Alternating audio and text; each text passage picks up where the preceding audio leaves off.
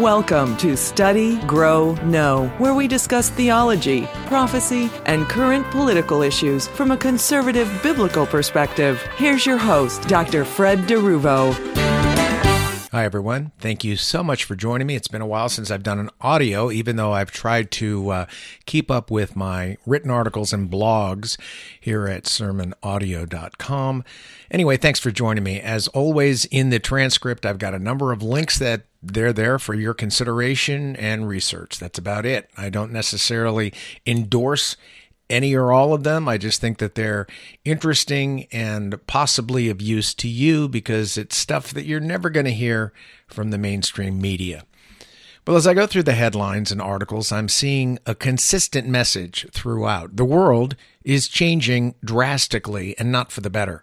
I'd like to emphasize that what I'm saying here is basically my opinion based on what I'm reading. I could be wrong. I'd rather try, though, to be safe than sorry. But unfortunately, too many people seem oblivious to what may well be impending global disaster that I think, unfortunately, is building right now. Uh, these people think the rise in fuel prices and the shortages of food and supplies are just temporary and things are going to get back to normal. Well, I try to point things out, even to our grown children, without scaring them, that while they're doing things to mitigate against potential upcoming shortages, I'm not sure that they even really understand the frailty of the situation. But who among us really can be fully aware of all the possibilities? We, we just don't know. But here's some examples. For those unaware, there have been major areas of drought this past year and or so in parts of the USA and the world. Crops normally planted at a certain time were delayed, or the ones that were planted might not have enough water to bring those crops to full harvest. That's obviously going to be uh, damaging to those crops and a shortfall to the supply chain. On the other hand, there are other areas in the world where prolonged heavy rains created a delay in planting, so that also means a delay in harvest. And these overly wet conditions also created disease, not just in the crops, but in animals too. And then on top of that, we've got this alleged major outbreak of avian flu that is supposedly going worldwide. And because of this, some countries are destroying millions of poultry in an effort to eliminate the flu. And this is even happening in the USA, where questionable PCR kits tests are being used to determine conditions of backyard flocks. And some states are carrying even portable gas chambers when they go to visit these backyard flocks in case they're infected based on PCR tests so that they can euthanize the birds right there on the spot. Now, in the UK, there are no more free range chickens. All chickens must be kept inside. And obviously, this is affecting and will continue to affect the amount of chicken and eggs available in grocery stores throughout the world. Now, we've got other issues as well. Russia is one of the biggest exporters of wheat and oil. But now, due to sanctions by many nations, including the USA, against Russia, President Putin has stopped exports except to those countries which are friendly to Russia. So we're already seeing the results of this at the gas pump with prices that have essentially more than doubled since Trump was in the White House. We can be assured that things will get worse as the Biden administration pleads with countries like Iran and Venezuela to sell us oil. And of course, the other thing right now is um, that Biden wants to open up and get the oil from the gas reserves, the oil reserves we have in the United States. Well, once that's gone, and it's just delaying the inevitable. And I find it interesting when Trump wanted to replenish that supply uh, in our reserve, he was laughed at and ridiculed for wanting to do so. But now it looks like Biden is going to dig into that, which will just prolong the inevitable. We need also to remember that one of Biden's first executive orders after becoming president was to shut down the Keystone pipeline. Now, that pipeline, when completed, would have had the capacity to produce 833,000 barrels of oil each day. But that's not going to happen now. And the knowledge of that, looking forward from that, uh, is one of the things that kept gas prices lower. Because of the potential of what was going to come from the completed Keystone pipeline. But that, aside from no longer being able to count on that for any amount of barrels of oil a day, we're also dealing with the thousands of people that were immediately. Um, their jobs were immediately eliminated because of President Biden's executive order. This is certainly part of the reason we're seeing higher gas prices. And unless a miracle happens, those prices will continue to climb. So the same is said of wheat and other grains, by the way. Russia is not exporting wheat to the USA because Putin claims that the USA and the EU have reneged on its debt payments to Russia and have frozen Russian assets, he terms illegally. This will simply, obviously, devolve into something worse than it is now. And I've got a link to a short clip of Putin outlining the problem as he see it, sees it. Now, the link takes you to Telegram. It's an app which you may or may not be uh, able to access unless you have the Telegram app on your computer. So be aware of that. I'm sure the video's around someplace else. I just haven't had time to look for it. China seems to have seen the problem between Russia and the Ukraine coming as they have been stockpiling wheat and other grains for quite some time now. They're determined to ensure that they have food for the Chinese people. They are obviously still in contact with Russia, therefore friendly to Russia, and Russia friendly to China. Turkey is also friendly to Russia to ensure that they can continue to import wheat and oil from Russia. So Russia has oil and wheat and much of the world is siding against Russia, including the USA. Seems to me Russia holds some very important cards that they're now beginning to play. And the sanctions against Russia from all these countries, including the US, I think they're going to completely backfire. As a matter of fact, I read just yesterday that the Russian ruble is now back to where it was prior to uh, the quote unquote war with Ukraine. So another in, another interesting thing here is that um, Russia is now demanding that other countries who want their wheat and oil must pay in rubles, not in dollars anymore. So that's further going to cause the dollar to decline. So with all of this, what's happening? Can we know for sure? Well, no matter how we view it, it simply doesn't look good. I think you'd probably agree with that. Can we absolutely know for sure? I don't think we can know for sure. But we can certainly take a stab at what may be on the cusp. And in fact, if I didn't know better, I'd think that the opening of the first few seals of Revelation 6 were lining up. So, what do those seals entail? Well, here's a quote Revelation 6 2. And I looked, and behold, a white horse, and its rider had a bow, and a crown was given to him, and he came out conquering and to conquer. That's the ESV version.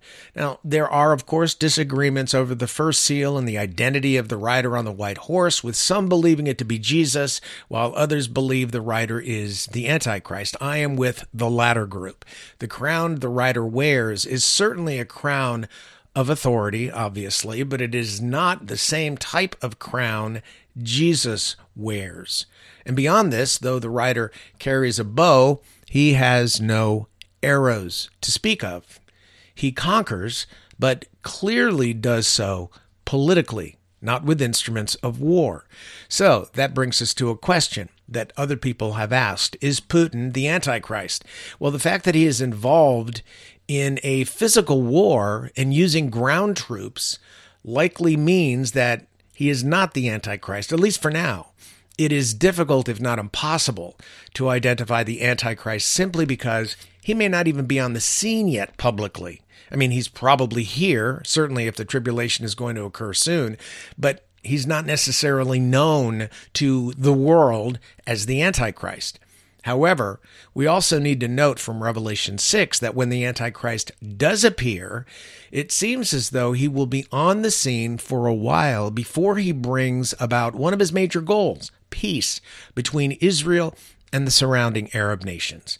We really have no idea how long after Antichrist appears that he will successfully broker a fake peace deal in the Middle East. We just don't know. But I tend to envision him being on the scene for some time while he works his magic politically, beginning his rise to the top to cement his position as peacemaker. I, I honestly can't see this happening overnight. Can you? Maybe, but I don't. Maybe it will, but I don't think it will. That's the interesting thing about the seals and the trumpets and the bowls. 21 judgments in the book of Revelation during the tribulation period.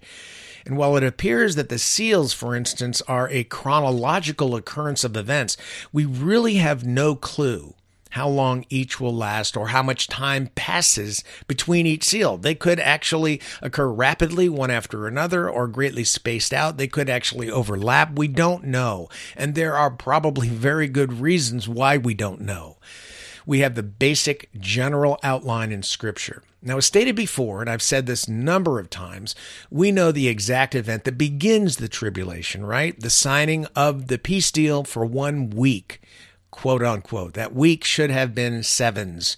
And maybe in another um, episode, I'll get into that. But that's based on Daniel 9 24 to 27, which seems possible to me that some of the seals listed in Revelation 6 could occur prior to the actual peace agreement. Now, if this is true, then it tends to change the timetable just a bit. It seems likely that Antichrist will appear on the scene, though not be recognized as the Antichrist at first. So, who is he? Putin? Klaus Schwab? Um, Noah Yanari or Yavari, whatever his name is, is a top advisor to Klaus Schwab. Other people could be in the running. We just don't know. But this guy will begin his political ascent and start the process of conquering politically which will then lead up to the fake peace deal that he brokers between Israel and Arab leaders that's supposed to be seven years, but then, of course, at the midpoint, three and a half years, Antichrist breaks that covenant very auspiciously and publicly. So we don't really know. The second seal in Revelation 6, verse 4, is the rider on the red horse, which signifies war. This rider is allowed to remove peace from the world. Notice he's allowed to remove, peace, and it results in multitudes of death. Here's the verse and out came another horse, bright red. Its rider was permitted to take peace from the earth, so that people should slay one another, and he was given a great sword. So he was permitted to take peace from the earth. Again, this is one of God's judgments. This is what God is going to allow to happen. And then the third seal, the next one, is also interesting because it speaks of famine and specifically mentions wheat, barley, oil, and wine. Now, the oil here, since it is mentioned within the context of a list of food products, is likely oil used to cook with, but it could also refer to fuel. Dr. Constable notes that wheat may represent good food, while barley is generally indicative of less expensive cattle food. I also note that barley is used in beer, which is you know, if you're in the South, it's highly prized. And how much will that go up in cost as well? Prices of both will be extremely high during this time of the third seal. And I've already seen people on social media saying that because of being on a fixed income, they're now having to make a choice between whether or not they're going to heat or air condition their homes or buy food, as they cannot afford both anymore. I just read the other day that what we bought last year as the norm is going to cost $5,400 more this year. The skyrocketing cost of fertilizer and livestock feed will also continue to increase food costs. And by the way, just as an aside, vines and olive trees are not seeming to be infect- affected in this verse, and one reason is that their roots go much deeper than wheat and barley so they can gain uh, the sustenance and the water, the moisture from deeper portions of the soil than things like wheat and barley. But those commodities will also increase in price too. So, what we're talking about is only the rich are going to be able to afford the more expensive items. The rest will be trying to decide which one do I not get. So the fourth seal, Revelation 6 8, is no less dramatic. And it says, And I looked, and behold, a pale horse, and its rider's name was Death, and Hades followed him. And they were given authority over a fourth of the earth to kill with sword, with famine, and with pestilence, and by wild beasts of the earth. So here comes death, riding a pale horse. Hades is in tow as cleanup crew, gathering the dead, the souls of the dead. A fourth of the entire world's population is said to die by sword, famine, pestilence, and wild beasts. It appears that even the animals will go crazy from hunger and will begin attacking human beings to sustain themselves.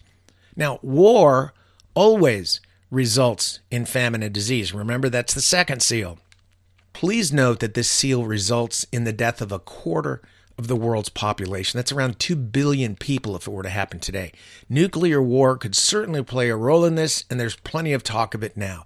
Now, does this mean that only a the quarter of the people, the world's population, is going to happen, be killed with the fourth seal? It could mean that, or it could mean altogether seal one, two, three, and four by the time the fourth one comes and goes around 2 billion people, a quarter of the Earth's population, will have been destroyed. So, right now, the world is looking seriously at the idea of World War III. We're hearing that all over the place. This all began between Ukraine and Russia because Ukraine was being encouraged to join NATO. President Zelensky wanted to do that. Um, Vice President Kamala encouraged him to do that. Unfortunately, for Ukraine to join NATO breaks their Minsk agreement with Russia. And that's what this whole thing is about. Uh, think what you want of Putin, but he is concerned about Russians living in the Donbass area of Ukraine while the government of Ukraine treats those Russian people like garbage. So the world wants to hold up Zelensky as a hero while demonizing Putin. My only point is that as far as Putin is concerned, he believes he has a right to fight for the Russian people of Ukraine since Ukraine's borders were originally created by Russia during the dissolving of the big USSR years ago. The fact that Soros, Schwab, and other globalists are all in for Ukraine and standing opposed to Putin tells me that things are not what the media wants us to believe. So the world is on the brink of global conflict. Biden continues calling for the overthrow of Putin.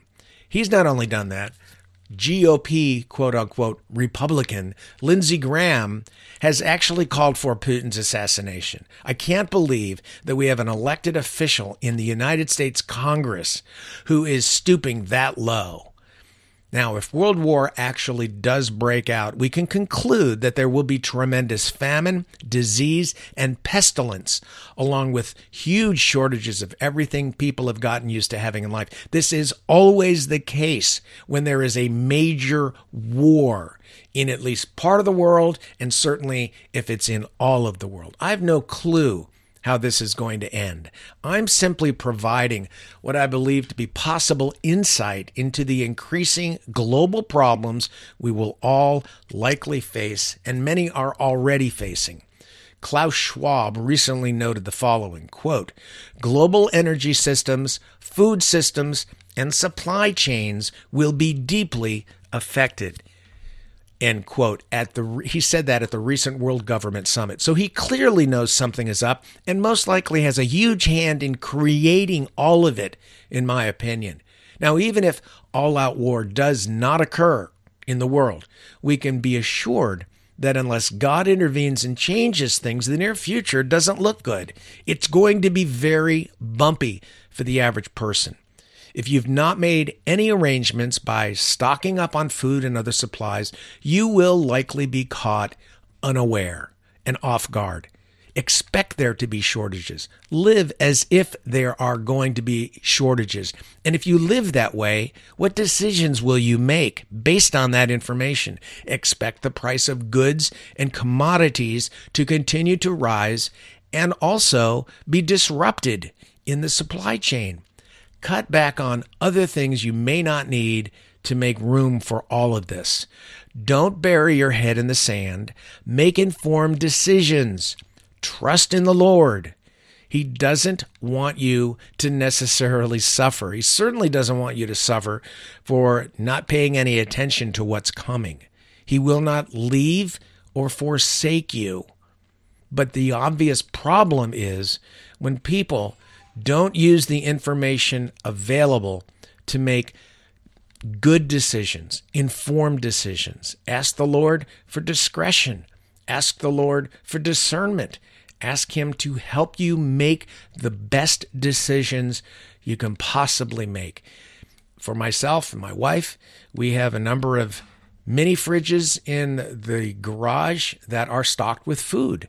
We have made more room on shelves for canned goods that will last through 2024. These are things that you can do now. There are other things you can't do. You can't stock up on 120 gallons of gas. It'll eventually go bad. But there are other things you can do. You can stock up on some gas, and the price is just going to go up. So, anyway, not trying to leave you with this sense of woe is me or what do I do now. There are things we can do to mitigate the problems that we are facing. The biggest thing we can do is trust the Lord, ask Him for discernment and um, wisdom to know how to face what's coming down the pike. Well, that's it for today. I thank you so much for joining me. Stay in the Word, talk, talk with the Lord. Make sure you're in constant communication with Him and trust Him. Trust Him to answer, to provide for your needs. And until we meet again, I pray that God will open your eyes to show you how blessed you are in Him. You've been listening to Study, Grow, Know with Dr. Fred DeRuvo. Please join us each week for new broadcasts that deal with theology, prophecy, and political issues from a biblical conservative perspective.